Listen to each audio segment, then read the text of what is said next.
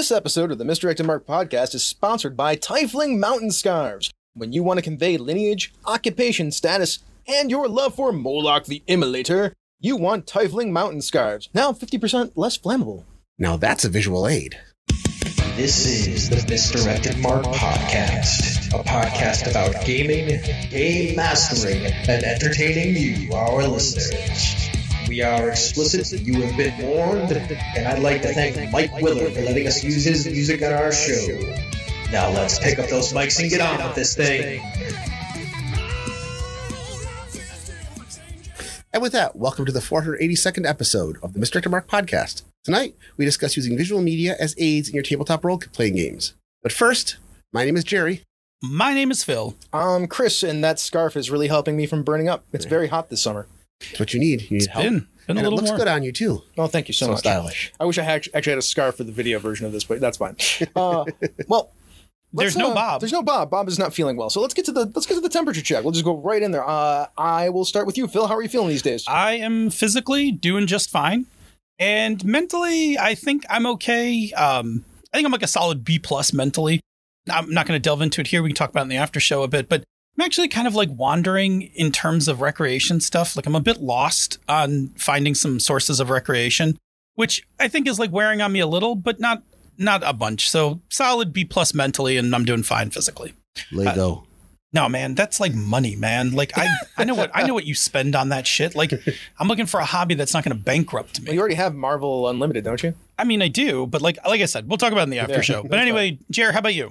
I'm doing pretty good. Um, last week I wasn't here because I was going through my first colonoscopy and everything Men's went well. health, man. Men's health. Yep, and everything went well. So I'm feeling good. And had a good weekend, got some sleep, and I'm just kind of getting prepared because uh, I go on a two week vacation next week. So I'm Yeah, pretty that's good. nice. Chris, I'm fine. I'm good. I'm like, fine, you know, fine. I'm just doing the thing, working. I'm also going on vacation next week, so Yes. you know that's that's that's that gonna be next week? that's next week. Yeah, we're on all vacation next leaving. week. Like we're all leaving. Oh, we're all skipping yeah. town. All three of us. Leaving Bob vacation. here alone in the house, misdirected. Yes, That's right. Yes, he can. You can clean up the garage and, and the game room and the the basement, which Right. we don't talk about. We don't go to the. There were doppelgangers there at one point in time. That's, That's- a deep that's cut right there. weird, You Want some deep Wow. cuts? Want some misdirected mark deep cuts? Seriously, you you don't know. That's some old. That's some old school misdirected mark. Uh, misdirected mark stuff. Well, with that, I suppose we should uh, stop talking about vacations and get into our topic for this night, right? Which Mhm. we're going to do visual media and role playing games. Well, Phil, why don't you hit it with this? Workshop, workshop. Look at this. I'm showing you something. It's got a whole bunch of information and it's going to help you with the game. Look, look, you fools. Look, it's visual media here in the workshop. Don't suck. Thank you. Did you know that we have far more neurons dedicated to visual processing than audio processing? That's what an expert said in a training class I recently took. It got me thinking how do we use visuals to help us at the game table? Heck, what kind of visuals do we use at the game table? Can we categorize them? Where do they help us? And that's how we got into tonight's topic. So let's get into it by starting with a definition. Behold, are in the presence of Definition Panda. But the panda defers this definition to Jerry. What? We just we're just throwing definition panda around to everybody these days. I love it. Love it. Of course, we're all pandas together in life. That's right. All right. Well, visual media is an item of illustrative matter, such as film, slide, model, designed to supplement written or spoken information so that it can be understood more easily. In gaming, we'll call this anything that we use that isn't the GM's voice or body language to supplement the understanding of our shared storytelling. Now that we have a shared definition, let's talk about the benefits of using visual media at the gaming table. The most important benefit is providing a shortcut to deliver information more efficiently. If I drop a picture on the table of a city structure high in the mountains with snow falling, that's a lot of info you get all in one go. That picture can also help set the tone, as can a lot of visual media. For instance, you're playing Night's Black Agents. I play Night's Black Agents. Mhm. And you use Google Earth on a TV monitor to display an area. I hear you do that all the time. That's so cool. playing on that trope can help promote that feeling that we get when watching spy and espionage stories. Totally does. Having those visual components to go along with your descriptions can really add impact to your game. Say I'm describing some of the connections between people, places, and plots in a Night's Black Agents game. I pull out my murder board with all the pictures of people, names of places, and strings connecting them. I talk through the connections as I point to the places on the board that I'm talking about. This lets players see the connections as they're listening to what I'm saying. It also allows me to put some emphasis on the important parts of the murder board, which can focus the game for everyone. There's a lot there, and I think we should bring up how this example and visual aids in general can provide more than one method for processing information. Not everyone is an audio learner. Having a visual component can help players form a visual based into the same narrative space as everyone else. The murder board is a perfect example of that. I like the idea that dropping some visual media on the table works great as a transition. Scene transition or play mode transition? Which one? Why not both? That makes sense. Jerry, want to give us a few examples? Absolutely. Let's start with roll for initiative. This can change the player's mind space from one style of play to another almost instantly. But dropping a battle mat, minis, and trade on the table can drastically alter the player's engagement. Next, we'll talk about Blades in the Dark. If you put a downtime flowchart in the middle of the table every time downtime comes up, you're indicating to the players where you are in that play. Last one. If you're playing Cortex, your table is covered in index cards.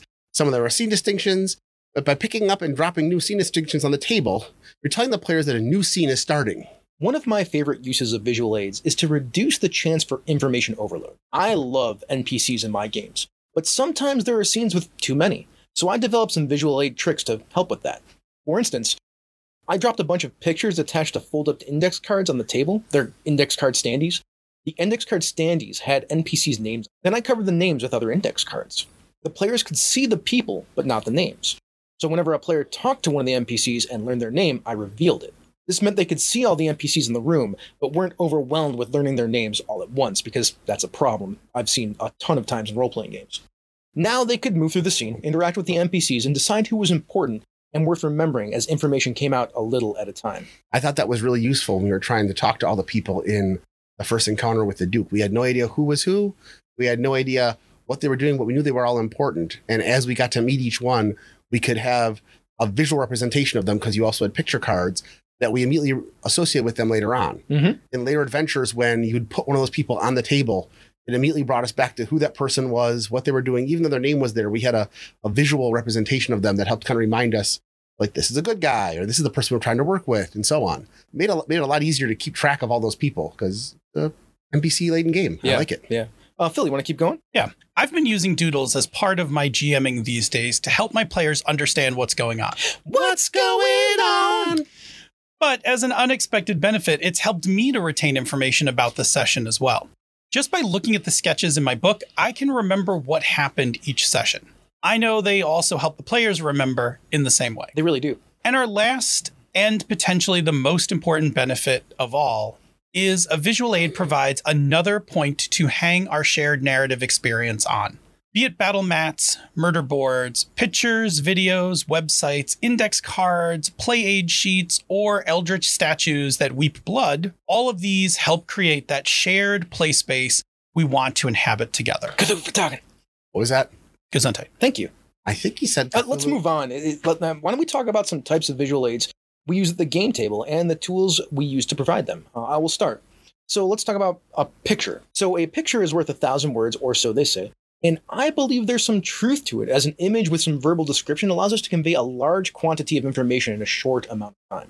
Pictures also become shorthand when you need to reiterate something. We can also get all high tech by using websites like Google Earth to show places we normally couldn't travel to, and provide some flexibility in being able to zoom in and around different cities in your game if it's set in modern day. Truth be told, the web in general has a ton of tools we can use, from images of NPCs, locations, maps, symbols, and icons to interactive media like Google Earth. Similar to a picture, a quick sketch is a powerfully flexible tool. It allows you to instantly depict anything you want and can quickly draw. Combined with audio description, like talking, you can point out things of importance, show off space and how it impacts the situation, and give yourself a visual record of your game. Written words, phrases, and sentences are a very powerful game tool. There are games which mathematically rely on the visual media these days, Fate and Cortex being just two of the many games. Even if they don't have mechanical weight, an index card with a word or phrase on it can really help highlight the most important parts of a scene, situation, or an encounter. Costumes, items you can hold, battle mats with minis on them, puzzles that can be manipulated with your hands, Cthulhu for talking! and eldritch statues that weep blood. Great Cthulhu thanks you.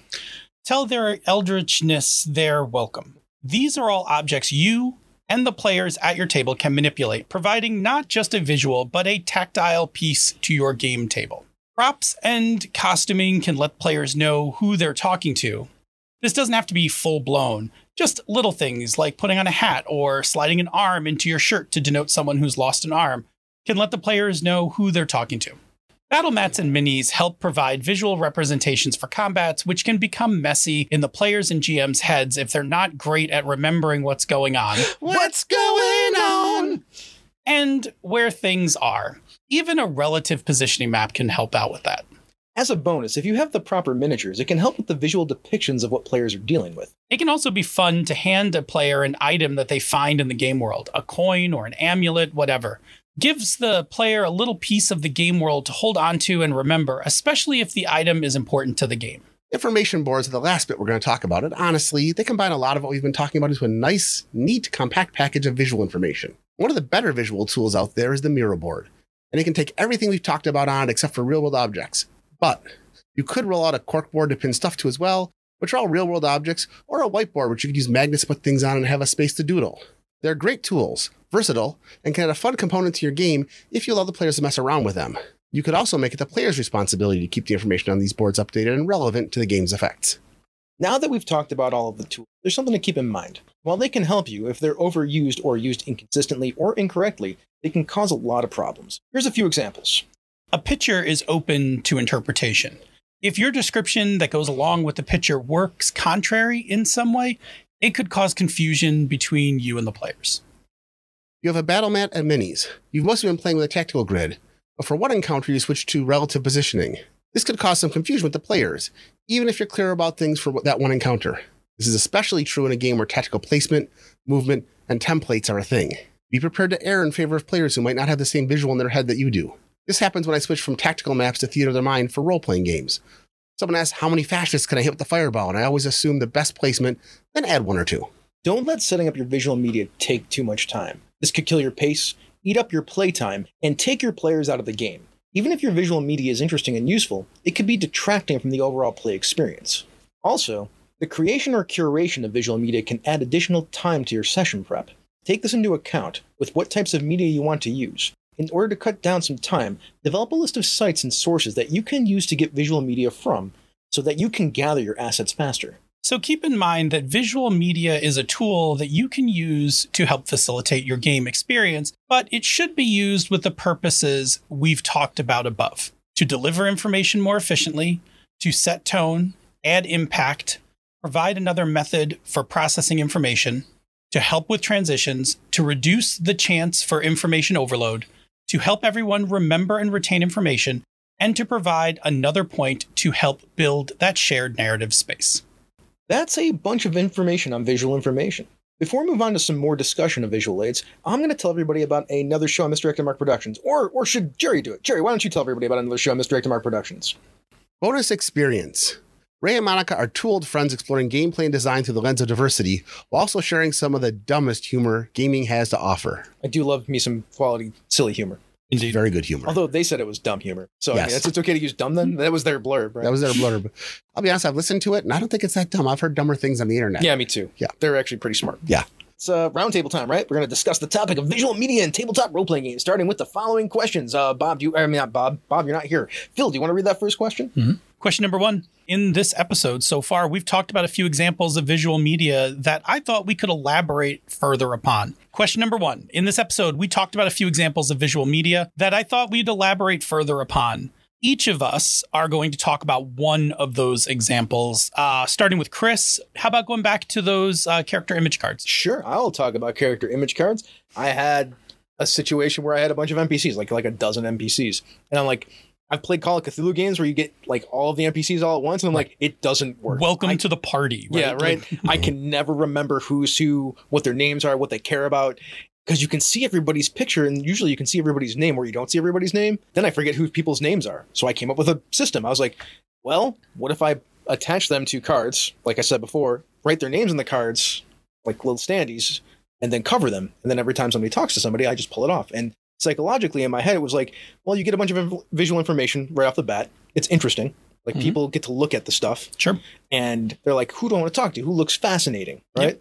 So then they when they talk to somebody and they get their name, I could just pull the thing off and then there's a name, not Yeah. 20 names. Well, and it's good because you also, by covering it, you didn't disrupt your play flow because all you had to do was remove the card to show the name. You didn't have to like pick it up, take it, write the name on it, put it back down. Mm-hmm. Right. So that was actually really smart. Like that little tidbit right there is a really good way to keep flow. And it did cost me more prep time. That Yep. took me like, you know, 20 minutes to put together. Sure. Because it was a dozen people. But I think psychologically it works pretty well. I mean, I'm not a psychiatrist, right? None of us, any of us here are. No. But like visual information is easier to process, I think. Mhm. And words are harder to process. So Yep. I don't have to process all those words. I can just do it one at a time. Mhm. I don't know. Jerry, you played in that game. Why don't you, you you you talked a little bit about it already. Why don't you tell me some more about it? I thought it worked really well because the pictures you chose, you didn't just pick them because, like, okay, this is an elf. You picked them because each of them um, I tried with De- my limited de- options. de- depicted kind of their kind of their a little bit of their personality and how they were dressed and so on, and it affected how we interacted with them in a good way. Let's talk about that for a second. Yeah. My vi- the visual media that I chose, like Mhm. some of the character cards that I chose were on purpose, but some of them were all right. I'll pick this card, and it will inspire stuff about the character. Yep. Which is a thing that visual media can do for us in in, in our prep too. Like, Mm-hmm. let me look at the thing. Okay, that's that's a thing that I didn't think of before, and now I can add that into my my scene, my character, my game, whatever. Well, that's all I have to say about character image cards. Uh, Jerry, why don't you tell me about the Miro board that you're all using at NBA? The Miro board was kind of interesting because it was something I'd never seen before. And it's basically like a visual whiteboard and a visual murder board all together in one. You can take topics and put them on post-it notes and put as much information as you want. You can make the post-it notes as big or as small. You can color code them. You can uh, put several of them next to each other and draw arrows and lines to each other so you can keep a, a conscious flow going. You could have separate colors for things like characters and locations. And what really helped it out is that as the game goes on, between sessions, one of the players gathers all the information together and puts it in a little box so that session one, here's all the stuff we That's got in cool. session one, session two. And you can even take things. So if something comes up in session two that relates to session one, you can draw a line from from that clue in session one over to session two. It's actually a murder. Yeah, it's, Oh, it's- is. yeah, it's, it's a murder board. But you can also upload other information. But it's made it very useful for keeping track of people, places, things. We've also got a separate post-it note or a, separate murder board piece that has all the characters' names and roles on them because we play every two weeks. And sometimes when you sit down, you forget, okay, what's Sean's character's name?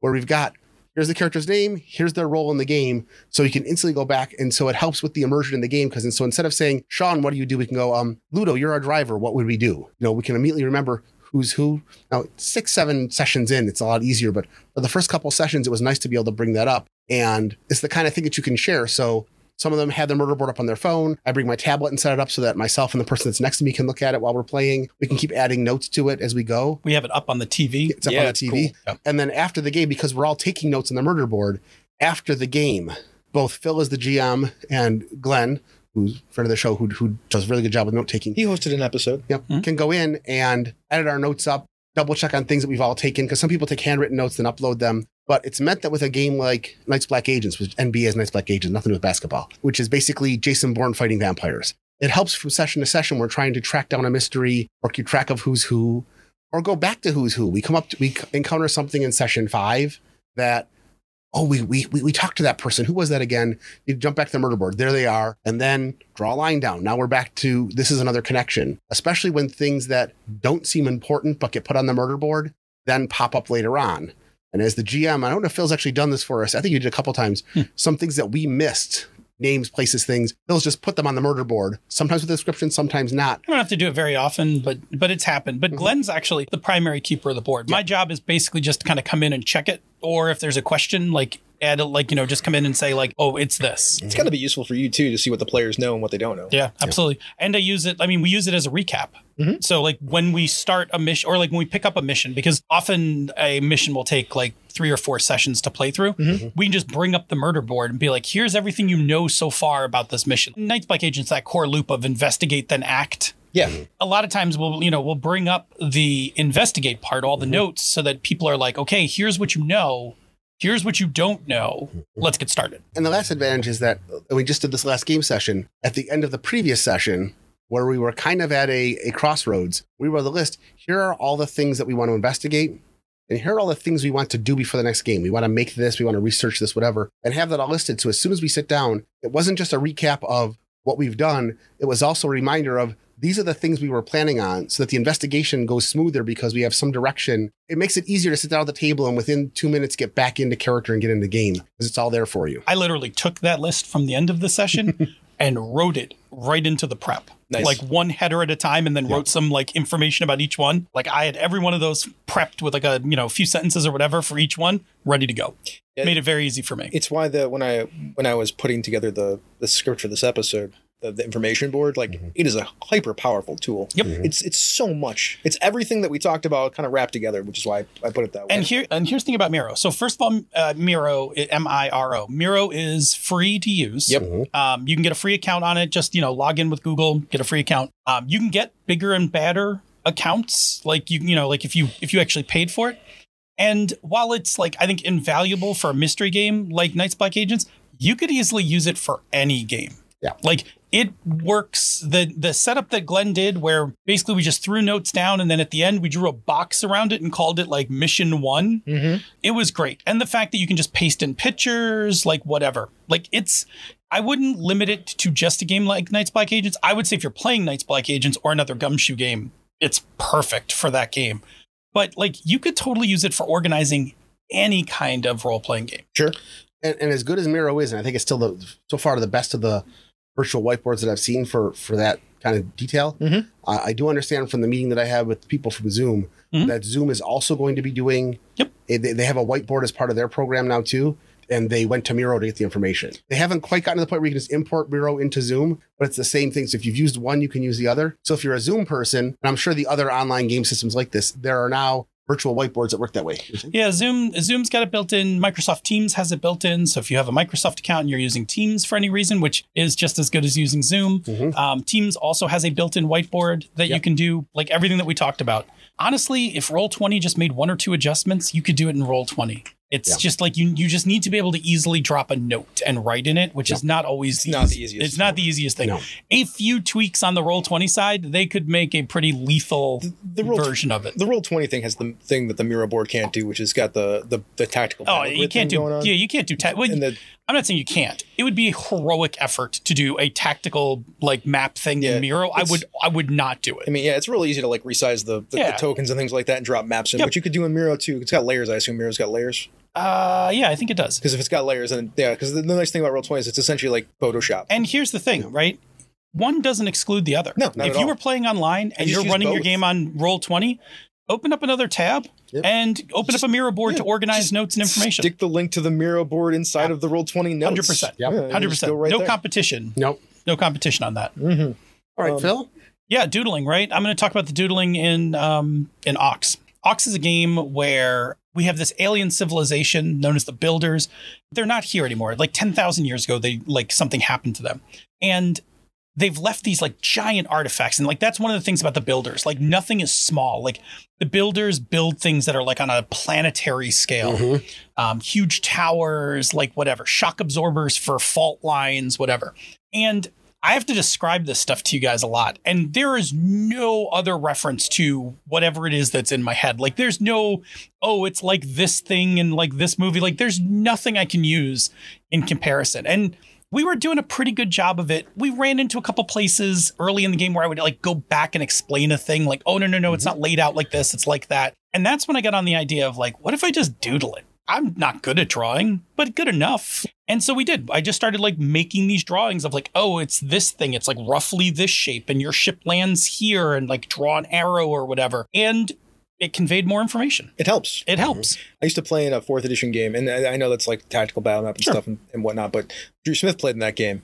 We would sometimes switch out who was game mastering, which is weird, right? Like I haven't. That's fun. There's not very GM. many. Yeah, in the same campaign. That's interesting. Yeah, but uh, Drew is an exceptional drawer, and he would just like sketch stuff real quick and be like, "I get it." And I'm not that good of a drawer, but I also just sketch stuff Mm-hmm. sometimes. And if I can point and be like, "This is this, this is this, this is this," and even like write a little note on there next to it with a little arrow pointing at it, works really well. Like I didn't even think about it until you said it. Like, Right. hey, let, let's standardize the conversation about doodling. I'm like. Yeah, that that's a really powerful tool. Well, if, if you guys remember my old game room, I used to have that big whiteboard Yep. right behind me, Mhm. and I would just turn around with a dry erase marker. Like when we were playing like DCC and stuff, and I'd be like, ah, the room's like roughly this size. You guys are here. Like there'd be these terrible drawings, but it was enough. Like it was enough. Like once that was drawn, you'd be like, okay, uh, I think I'm going to come around like this way to get to the statue. Yeah, you never really think about it until you like sit and think about it, like, oh yeah, we all do that, and it's really Mhm. great because it's because it's flexible. Like Yeah. you could just let me just sketch this real fast, point at a few things, and be like, this is what this is, this is what this is, this is what this is. Yeah, I now have a portable system for that, right? So I have these semi-permanent markers on this uh, spiral notebook thing that I can basically draw and then hold it up to you guys. Or if I need to, I could plunk it in the middle of the table, but most times I just hold it up and show you guys. And we can just say that we can say, well, we want to go over here. Yeah. Or we want to look at this, or I'm here, you're there, we're here. Exactly. Which makes a big difference in how we're doing the game. Yep. So, It also helped when I, I I hate letting players do mapping in D and D games. Yeah. So I'll just sketch what they can see on on the table or on a Yep. whiteboard. Before we jump to the next question, while we were talking, I had two thoughts that went through my head. Sure. So first of all, one other form of visual media, table tents. oh, yeah. Right? Yeah. Conveys a small amount of information, but important information. Yep, Your character, character name, name. pronouns, Mhm. uh, sometimes species. You can put role, you can put class, like you can do those things. Works great, especially in con games when everyone doesn't know each other. You can put, you Mhm. know, your player name and all that stuff. plus people who like to be artsy and draw and stuff. Like, Yeah, They can absolutely. do some cool things, and that that can inform either who they are as a player or who they are as a character. Yeah. The other one, which I think is probably my earliest encounter with visual aids, Mhm. was Expedition to the Barrier Peaks. So, Expedition to the Barrier Peaks, if you don't need a colonoscopy this year because you're a youngin, let me explain. Expedition to the Barrier Peaks was a AD&D module that came out in the early 80s and it is about a party of adventurers who find a spaceship crashed on on the planet and Greyhawk. The module came with two books. The first book is the actual module for the GM, right? Has all the things that the GM needs, you Yeah. know, description, stats, whatever. The second book was all illustrations, and the illustrations were numbered so that when you read in the module, it would tell you, like, go to illustration 15 and show this to the players, Mhm. which was great because you are you're trying to explain to them they're on a spaceship without using sci-fi terms. Yeah. So you're just like, oh, you walk down the corridor and you see this, and you're holding up a picture of a robot, right? But you're not saying robot. And so the players are like, I don't know, it looks threatening. Like I'm going to cast magic missile on it or whatever, you know, like that kind of thing. And it was great. The picture book was as big, if not bigger, than the actual module. a lot of the early AD&D module had a lot of stuff. There were a couple that had picture books. But there were some that had pictures for you for things like this is what you see in the room, and there might be two pictures. One is what the players see in the room, and the second is what's actually in the room after the players, you know, trigger something off or something. I really liked those artwork and visual aids quite a bit. Mhm. We're, we're going to talk in the after show about when that didn't work really well, but we'll talk about that in the after show. Tale of the Comet did that too, which is the second edition box set. It was the same thing. It was the remake of Expedition to the Barrier Peaks. Oh, really? And there was a novel that went along with it that I read. It was That's pretty cool. good, actually. That's I liked cool. it. That's uh, Expedition is one of my favorite. Expedition's great. I mean, I love I mean, I'm a sci-fi mixing, kid. I like so- mixing yeah. my sci-fi and my, my Sure, fantasy. right? I'm a big fan of that, which is why I'm so excited for Spelljammer. Uh, what? It sounds like you're saying it to the tantrum. Like Spelljammer, tantrum, tantrum, Spelljammer, Spelljammer. Spelljammer. I'm going to roll us into question two. Yeah, you should do that. right. All right. Uh, question two What are some of your go to sources for visual media? I've got a couple of them. Um, first of all, I love dry erase cards and dry erase maps. Yeah. Um, dry erase, you, you can go on Amazon these days and buy a whole stack of dry erase three by five cards and or, or play- actually playing card size as well. And they're great for just making notes on. You can use them for characters' names. These days, when I'm GMing a game, I just keep a stack of them there. And if I mention something important, like a, a character's name or a place or the name of a bar they're going into, even if the players come up with it themselves, if they say things like, "Oh, we're going to go into a bar," well, which one is it? It's it's the Happy Halfling. Somebody writes Happy Halfling, toss it on the table. Now it's there. Obviously, in games like Cortex, they're really useful for putting down things like what are the traits and assets, but also in the game that Chris mentioned earlier when he did the city of the of the Tieflings, he laid out cards on the table describing the different areas of the city. So we he laid them out in the order they were in the city. So you had like Describing was Mhm. one or two words. yeah, Yep. yep, and it was like here's, here's the entrance, here's the marketplace, here's the East Market, West Market, here's the amphitheater, here's the palace. And not only did it give us an idea of kind of how the city was laid out, but also gave us something like, oh, let's go to the West Market. Let's go look there for clues or talk to somebody, or gee, let's go talk, let's go to the amphitheater and do something there. Which they did last game. Yes, and it gives us just go, something to, to, to react to. Go ahead, Phil. I was gonna say at some point I'm stealing this for Cortex, and then under the underside of all the cards, I'm gonna put the scene distinctions. Nice. So that like you can see the general layout, but like when you go to the market, like Flip it. flip it, over and be like, here are the distinctions for this place. It's clever. Yeah. The second thing I really like is I, I used to be a big minis person. I'm a prop slut. I love props. I like visual aids. I like things I can put my hands on and touch and play with. But these days it's tougher and tougher when we're moving around to carry on boxes of minis.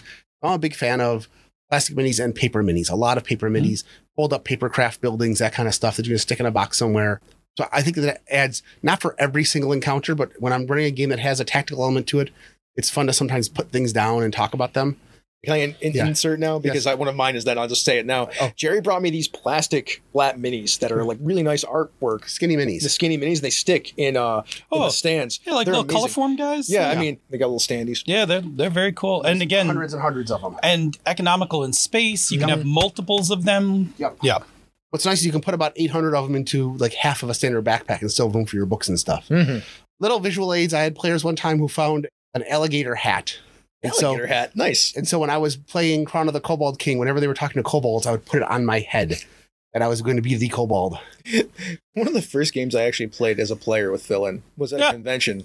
We were playing goblins. We're at QCC. We were playing We Are Goblins. Yeah, and I took my dice bags. I had a frog familiar, like a toad, and I just put it on my head, and it was my frog. did that the whole game. Man, that was like a hundred years ago. It was a long time ago. It's just fun to do stuff like that, right? Keeps people in character too, though. Yeah. It's a lot of fun. And the last thing that Phil reminded me is that one of my favorite props, Legos. Legos. I can't believe I had to remind you. you of can this. you can build buildings out of Legos. You can have vehicles. When I'm when I was running Savage Worlds a lot, instead of trying to buy cars and trucks, I just would either build it or make it. I have carriages in that. I actually have a, a trilogy of adventures that's all Star Wars Lego.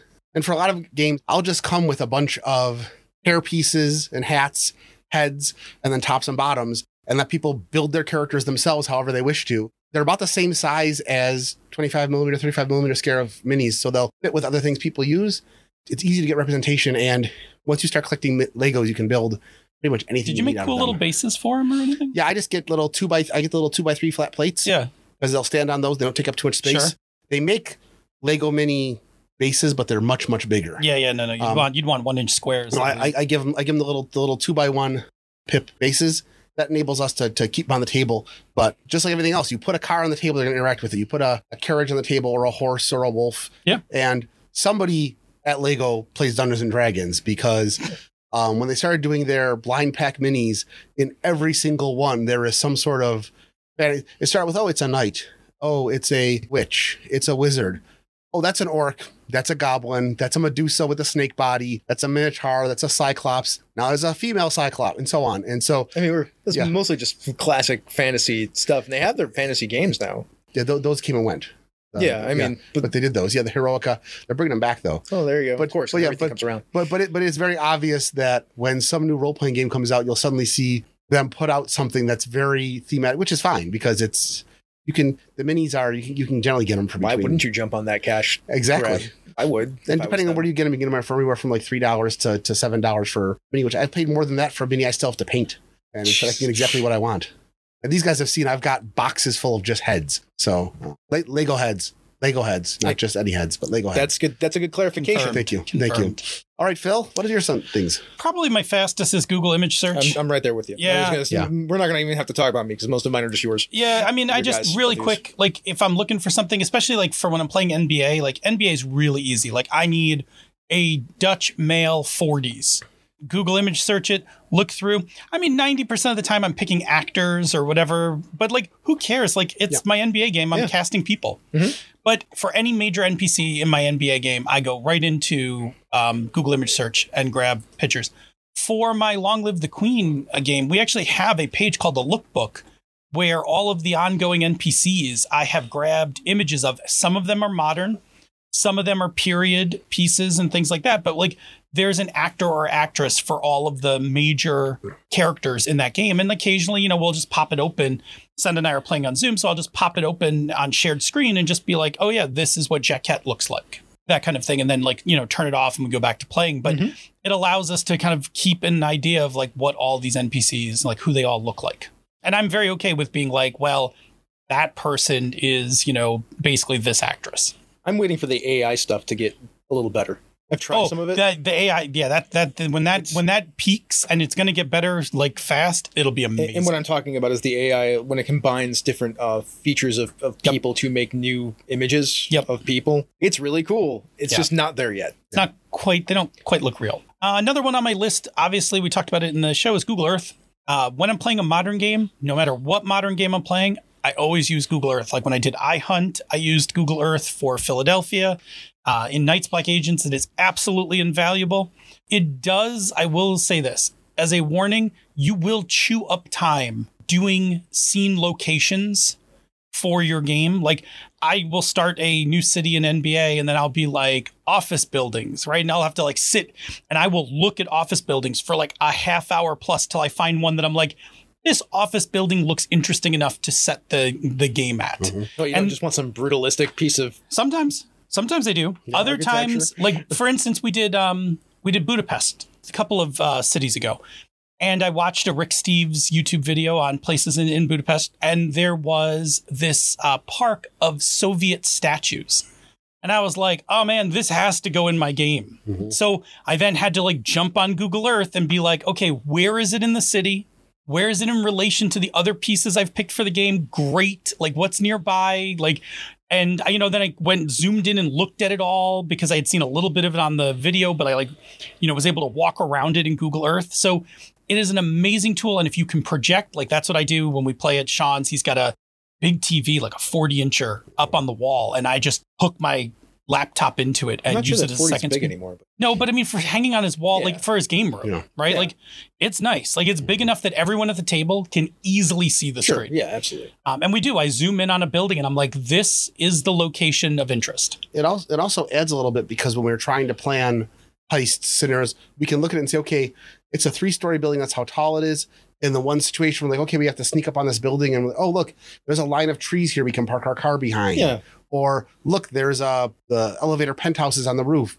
That's a good access point because once we see that door, we'll be able to go right down the stairs, or things like that. We can just go through and look at things, and it saves us trying to constantly come up with things. Or we can ask questions like, "Is that a door there?" Doesn't matter if it is or not. Phil can say, "Yes, that's an access point." Thanks to. Jerry, I've learned more about what the rooftops of buildings are for. Jerry's like, oh, the elevator's here. He's like, see this thing? That's like where the elevator mechanism, the penthouse. and I'm like, oh, I didn't even know that. I'm like, okay, that's like that's where you get off on this floor is like over here kind of thing. Or he's like, oh, he's like these like these air vents like are you know these are exchangers for that. I'm like, okay, yes, very cool. It's just you should find out what the people at your game table can do. Or Oh, do I just like- living, I- and then I think them, we've talked you know, about it before. Yeah. provide to, information. to, to be honest, I do actually I make a point though when I say I say that looks like it's the Yes. elevator, that looks like an air handler, because I don't want to create. Ah. I, I well, yeah, but you're, you're good about this. Not every GM Right. likes being told. So when I'm a player, I also I make a point of that looks like an air handler. Um, it's likely to have this and that. Is that what's going on? Because Phil could always say, no, no, that's actually just a vent. You can't get in there. We're like, okay, Yeah. good. I'm like, nope, that's what it is. Yeah, Phil's good. but just as a player with a GM, you don't you don't want to take over the description. You you, you want to do it as a question answer. So the GM can yes and kind of thing instead of just players saying no no you're wrong. That's an elevator shaft. It's you know I that remember, kind of thing. I remember playing D and D with Drew Smith, who's a geologist, and Yes. we would ask him what the rock is in the caves, and after a Yep. while, he got so annoyed with us, he would just be like limestone. That was every cave was limestone. Yep, Arizona's limestone. Uh, my last one on the list is, uh, and this one's specific. I've used this for a couple different games. It's called Medieval Fantasy City Generator by Watabou, Yeah. W A T A B O U. Mhm. Put a link for the show notes. It's on itch. This thing's really cool. It makes medieval city maps. So it just randomly generates a city map, and there's a bunch of things you can go in and tweak on it, like how big it is, how many roads, does it have a wall, is it near water, is there a river, and then it just randomly makes them. So I actually use this in Forbidden Lands. Every time I needed to make a layout for like a town or city, I just I made one in that, and I think you remember I showed you guys. Um, is this the one where you can set like hamlet, village, Yep. town, city? So you can actually set it instantly generates a general. Yep. Uh, yeah, those are really useful. it was really actually handy for Numenera. Since Numenera is science fantasy, Yeah. I was like, oh, you guys come across a town. The layout of buildings are just polygons. Yeah. Like it doesn't really denote what they are, and it's totally passable for anything you need a town up to a medieval city for. And again, for uh, Numenera, it was perfectly fine to be like, oh, yes, this town has a wall. Like, of course it does. This is Numenera. Who knows what'll wander in? Those three are a lot of my go tos, and they're really quick, which is what I really like about them. Couple searches, zooming in on a city, and like I said, that fantasy city generator is great if you just want a picture of a city to show your players. Like, mhm. oh, you approach town from the southeast, it looks like this. Yeah, it's got a nice community too. Yeah. I'm looking at it. I like it. It's You like- can actually change the coloring too. Like it's in sepia, yeah, mhm. but, but you can change it to black and white. And There's color ones. yeah, it's it's it's a it's a cool little website. It is. Be- before Ghosts of Saltmarsh came out, I was running a lot of the low level D and D games for in fifth edition that were for first edition, and I used something. I don't know if it was that one maybe something very similar for the town of Saltmarsh because the players, if you told them there was a city nearby, they were going to go to that before they went to the dungeon, which is fine. So having a generic town really quickly that I could just print out and put on. This is the bar. It's so nice to have those and just as a visual aid, the players get much more involved in playing it because they can see it. Mhm. And all of a sudden, it becomes a town worth defending. Yeah, yeah, You know. absolutely. Let's Chris? move on to question three. Why don't you, gentlemen, tell me? and I use the term loosely. No, I'm just kidding. tell us about one of your more memorable pieces of visual media in a game. Yeah, I'm actually going to bring up Drew Smith again. And Secret we weapon talk of the about show, that guy right? a lot. Yeah, secret weapon of the show. So I hired Drew when I was running uh, Hydra Hackers and playtesting. Hired Drew to make me a map of what the dried out Niagara Falls would look like, It's really cool. and it's a great it, it- it's great black and white pen uh, illustration of the upper falls, which is this tourist area, and the lower falls, which is this um, kind of uh, slum. And uh, it was great. And I laminated it, of course. And when I would run play tests, I would just plunk it on the table. And I would just be able to point to it. And, you know, people would be like, oh, where's the casino? Oh, well, it's in the upper falls and it's located right about here. And I just tap some random Mhm. square on it. But again, enough that when I said to people like, oh, it's on Goat Island, which isn't really an island anymore because there isn't any real water, but there's just holographic water. But Goat Island's right here. Yep. Totally worked. And and it just looked really good. Like Drew, I mean, Drew's artwork is very nice, and I was very happy to just uh, commission it. He's to- working on to something get for me done. right now. Yeah, it's good stuff. I'm a, I'm right. I might be writing an adventure for Halloween to yeah, publish for, for encoded. yeah, sweet. So uh, we'll, we'll, you'll hear more about that later. Yeah, what do you got? When I was playing fourth edition D and D, which is highly tactical, right? Yeah, yeah. The last two encounters of the campaign that I ran, I had built two encounters. One was a three dimensional box where I put Velcro strips on the bottom of all the characters' minis so that when the gravity would flip and whatnot, they could either be on top of the terrible Shoggoth like orb thing that was floating in the middle of this box that I built, or could attach themselves to any of the sides of the uh, cube, which was pretty cool for them. Yeah. Like a really nice little visual thing. And I had built it all previous, like beforehand, so that like it didn't take up any time. Yep. And then the last encounter was on the roof of this tower called Drakenspire, and there were like a bunch of arches and a giant like stairway up to a giant arch with a curtain in front of that was like symbolizing like a portal being opened, and they had to deal with that. And it was like if you put three encounters in one, essentially. Yeah, it was a great time. It looked beautiful on the table. Using just like foam core and like the gardening foam, the green stuff. Mhm. Used a lot of that stuff because a lot of the coloring was green, so it was thematically appropriate. It's very Yeah, shapeable, easy to Yeah. sculpt. Got uh, one of those wire cutters. Oh yeah, uh, that, that could cut through the foam. Yep. Mhm. Yeah. Foam, a foam cutter. foam cutter. Yeah, Yeah. it was fun. It, it looked really cool on the table. It was a really good time. They all really appreciated it. It was worth it. What about you, Jerry? when I was running D and D Fifth Edition, uh, I inherited a campaign from a GM who passed away. So we ended up playing with players who really hadn't played that much of Fifth Edition, some who hadn't played much of role playing at all. So I decided I was just going to run a bunch of the first edition D and D modules in Fifth Edition. I started with Palace of the Silver Princess, but I ran the taboo version, the quote unquote taboo version that got yanked um, because it's got a lot more backstory to it. And for that, I needed a town with my players being my players, I set I didn't set them in front of the castle. I set them in the valley, and they spent three weeks just walking around the valley, talking to people, doing things. They never had a chance to do that, and then they finally went into the the dangerous area to the abandoned town, and they did that at the end of one week. So when they came the following week, I'd set up the entire town on my game table with 3D buildings and Wow, towers really and cool. maps and trees and fences and the whole thing. They were third level. It was the first time they were going to encounter hobgoblins. And for like the first half of the adventure, it was a fun tactical scene where they finally got a chance to do all the cool stuff and climb. The ranger got to use the ranger skills, and the wizard got to cast spells that actually affected things and did things like climbed up on buildings and worked as a team and so on. But also just got them excited about it. They came and they saw this already laid out. And I had all their minis lined up at the edge of the town. They couldn't see anything else. It just went very, very well. I set that up ahead of time, and I set it up on half of the table so that when the gate when that was done, we just moved to the other table and kept playing Oh, it's smart. so that we didn't have to take time to take it down. I took it down after the after the session because, as you mentioned, don't spend too much time doing a lot of visual stuff like that. You just you don't want it to mess with the flow of your game. Yeah. That's that's the thing. You don't want to stop the game to set. Even when we did the one with the corpse crab, I had all the stuff sitting in a box next to me, so that when we took a ten minute bio break, I just set up stuff on the table for that one too. That can make a simple encounter into something epic, just like Chris's game with with the Velcro cube. That becomes a, an encounter they never forget. Well, that's our uh, our look at visual media and tabletop role playing games. If you want more information about this, Happy Jacks just did an episode on visual information. You can go check Nice. out Kimmy and her crew. They, they they talk about this stuff. We hope that the next time you are looking to add a visual component to your game, that this will advice will be of some help. Now, why don't we move over to the conversation corner? Cool. So, Jerry, why don't you give me your one of your either everything else or your one thing? I'll do my one thing first. My one thing was our D and D game. Last week, Friday, we had uh, the next stage of Chris's um, Archmage's Legacy game, where we put together a plan, try to rescue a bunch of people. We were outnumbered.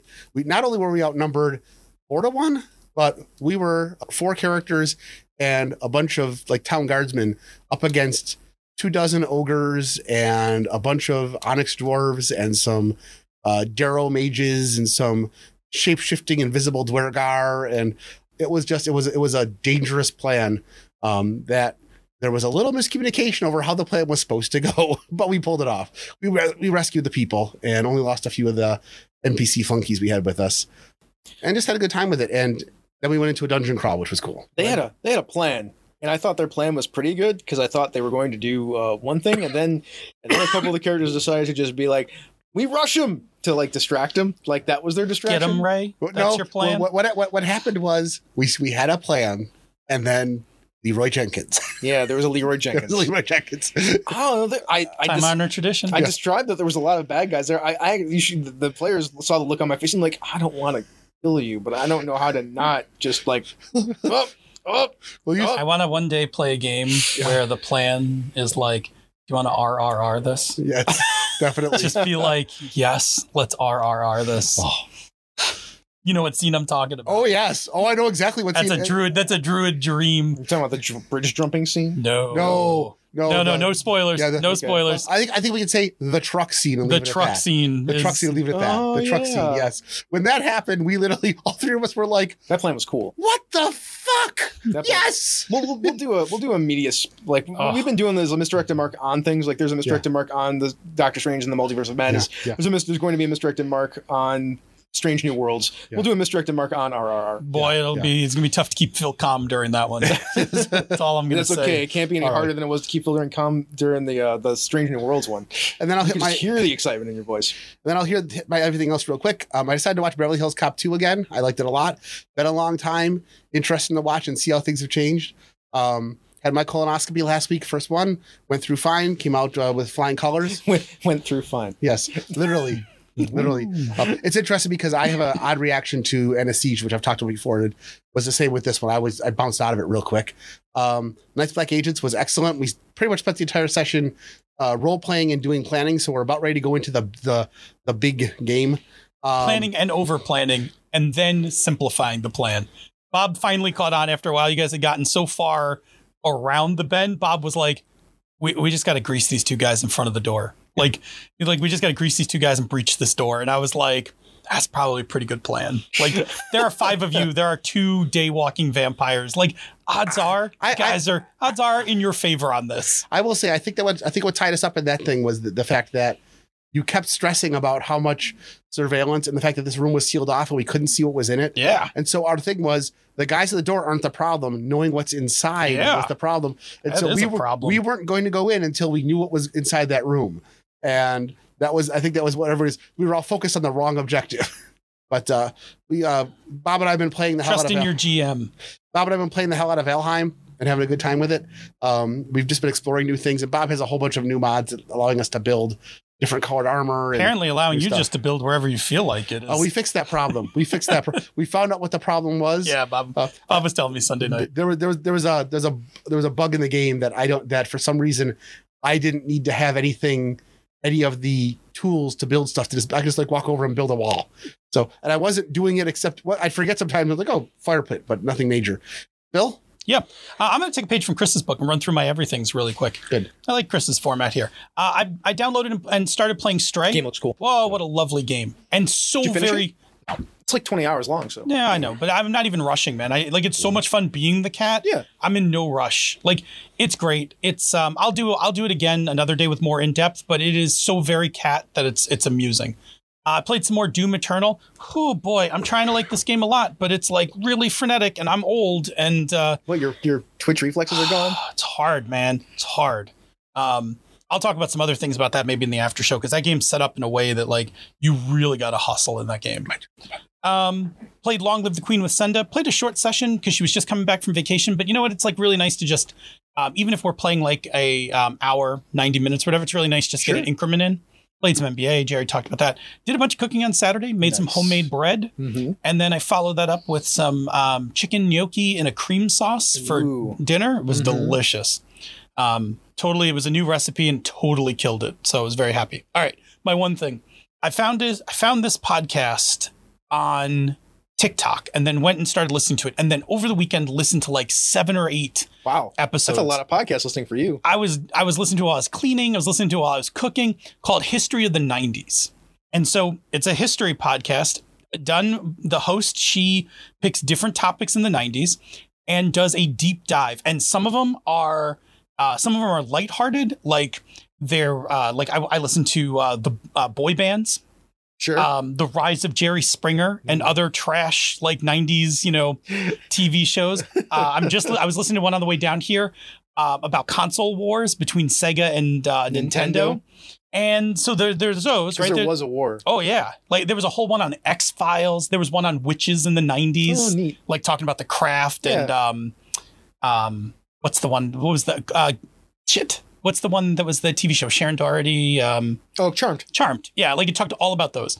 And actually, it was interesting because um, the host tied those into uh, third wave feminism Okay. about how like the every time that there's a um, wave of feminism, there is a uh, increased interest in witches. Interesting. Yeah, it was really interesting. So, so there's those like the lighthearted ones, and then there's like more serious ones. Like I, I listened to one on um, Ruby Ridge, which was a shootout in the early '90s with the FBI and um, um, and these. Um, the guy was in trouble for stuff, but it got way it got way out of hand. It Uh-huh. was like pre Waco. Sure. Um, AIDS advocacy in the '90s. Yep. Uh, I just started one the other day on the Rwandan genocide. Mm. So there's like it's a really like interesting dichotomy of like there's some light episodes that are like fun and kind of you know like you know the history of the Furby and stuff like that. Because history is both fun and also serious. Yeah, and they do a really nice job of it. Like they do a nice deep dive in each episode. Like they'll go back outside the 90s. Like they did like the history of Nintendo. Which all the way- earlier, yeah. Yeah, which like they just did that like so that you understood where Nintendo was like at the end of the NES and then like the beginning of Sega. Mhm. So really good. It's I'm I was alive for all of this stuff, but it's really interesting to get like the backstory to things that I like. Oh, I remember that, but I don't remember. Like for instance, Ruby Ridge was one like I remember it, but I didn't really remember the details of it. And then I like listened to the episode and was like, oh yeah, right. Like this also explains, you know, things about Waco and stuff like that. So really good podcast. You get it everywhere where you get podcasts. I, I got it on, you know, I'm using Apple Podcast, but I'm, I believe they're everywhere. Like if you can listen to us, you can listen to this show. Yeah, Yeah. absolutely. So, uh, yeah, it was it was super good. So I highly recommend it if you're you know a fan of the '90s. Like it's totally worth listening to. Jerry's not here. You want to roll this out ourselves? Well, I have to do mine. Oh, I'm sorry. I'm sorry. You go. I'm Tell only me. doing. I, I would. I'm only. You're not on the list. That's why. I, am now. okay, there we go. Uh, I, I put myself in over Bob. I'm only going to do one thing. Okay, and, sure. And because my one thing is going to en- encompass all the everything else, because it's. San Diego Comic Con was this past weekend, Oh yeah, it was. which means one, the D and D movie trailer came out. Yes. I think it came out like right before it.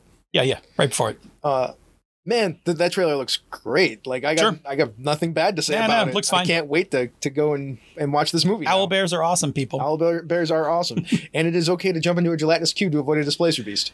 You know what? I liked it.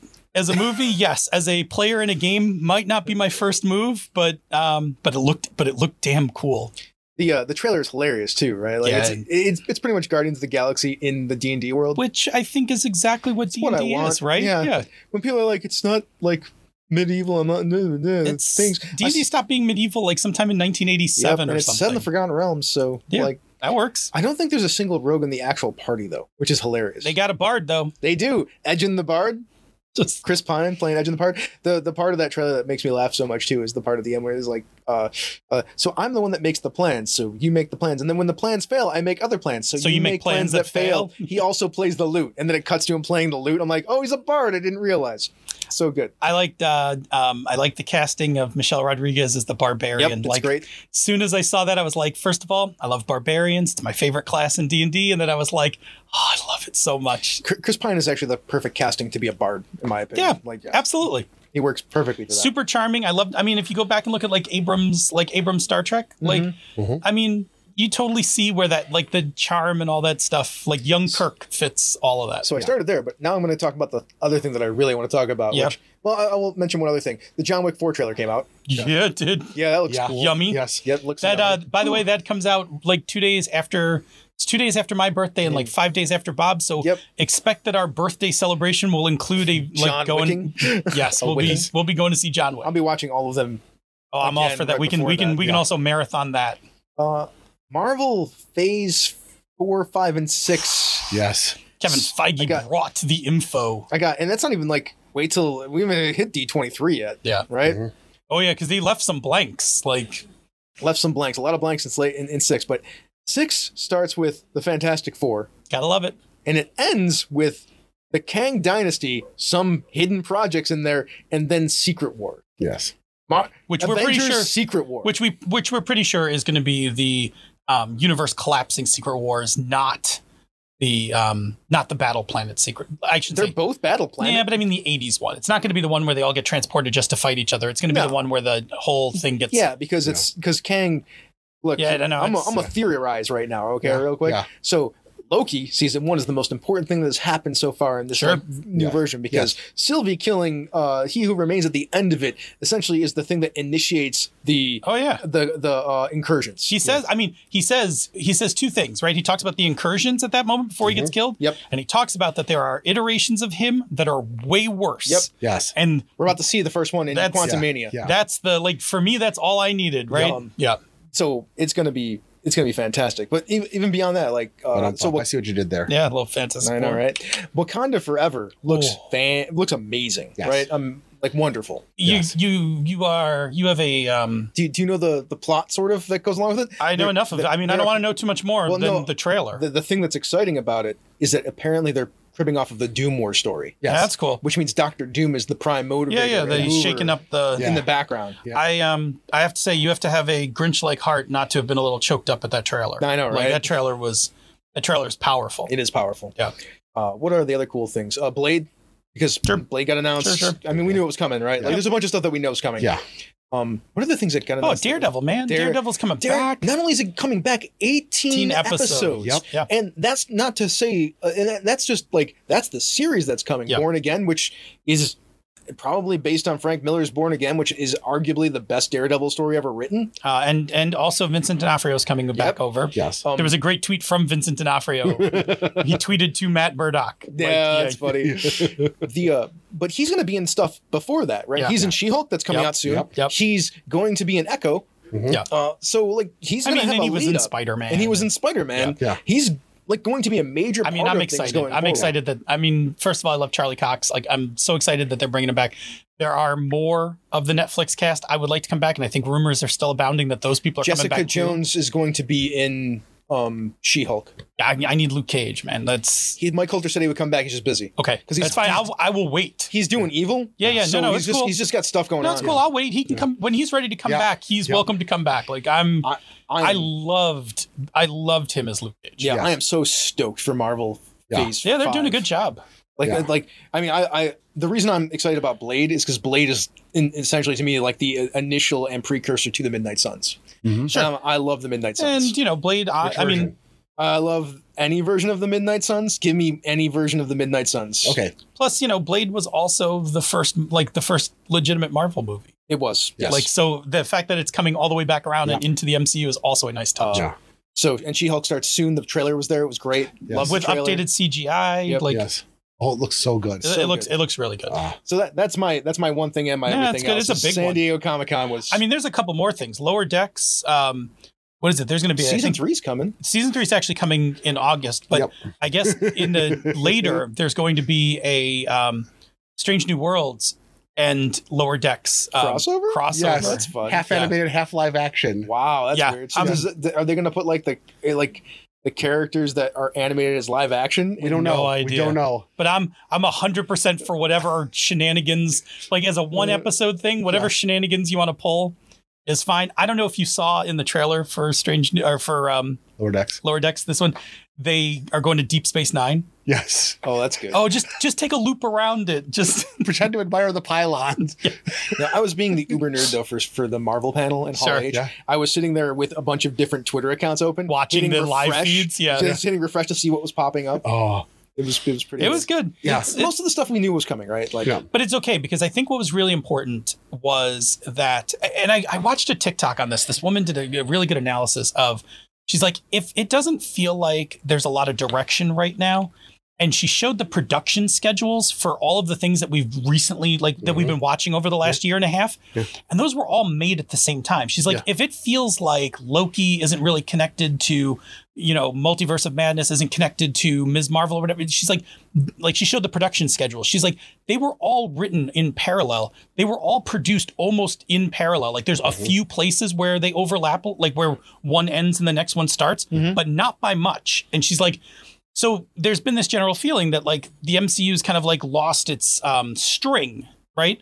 Since since the beginning. there- But I think that's. but- I, I I understand what everybody says that. No, I get everybody it. Says that, but I can. I'm as soon as things start happening, I'm like, oh, I can see what's going. no. I mean you can see on. some yeah. pieces, but it's not Yeah. like in it's not like phase one, two, and three where No. where where things were all moving towards an inevitable It's 'cause- conclusion. It's because Coulson was in every one of those movies. Right. But I mean, but also because they were filmed like years apart, they were like, you know, they were angling towards, They were. you know, a piece. Now, what I think Feige, I, I don't think Feige's dumb, right? So I think hearing all this, you know, Feige comes out and rolls out, like he, he doesn't even roll out just phase five. He goes ahead and shows you phase six because he's showing you the pieces. Like he's showing Yeah. you like, Like we're- you there's a, there's, a, thing plan. here. Yeah. Yeah. I mean, it- There was always a plan, Yeah. but here's a taste of it. yeah. If you're Yeah. not a nerd like me and Bob, who are just like hounding the information, Correct. Yeah. like you can't see it. Yeah. Right. Like. Like we all like anybody who's like paying attention, like like really paying attention. Yeah, yeah. We all knew Secret War was the thing they were angling to. I mean, I was, knew it as soon as Loki showed up. sure. that Loki season one was over. Like they're gonna do Secret War. I mean, my personal, I think I remember saying coming out of the theater from Endgame that my hope was the next big Avengers villain would be Kang. Yep. And so when you get to the end of Loki and he's like, oh, there's worse versions of me, I'm like, Yeah. "Mm, we're going to get Kang. Oh like, yeah. And here comes Kang in, Yep. in Quantumania. Exactly. And so, MODOK. Yeah, MODOK too. We're- we're- I forgot about that. I wonder if Bill Murray is playing MODOK because Bill Murray's in Quantumania. Oh, there you go. It's interesting. That's that was confirmed. So Anyway, Yeah. anyway, All right, we that should- was a big thing. we should- it, was it's a cool thing. Yeah. Yeah.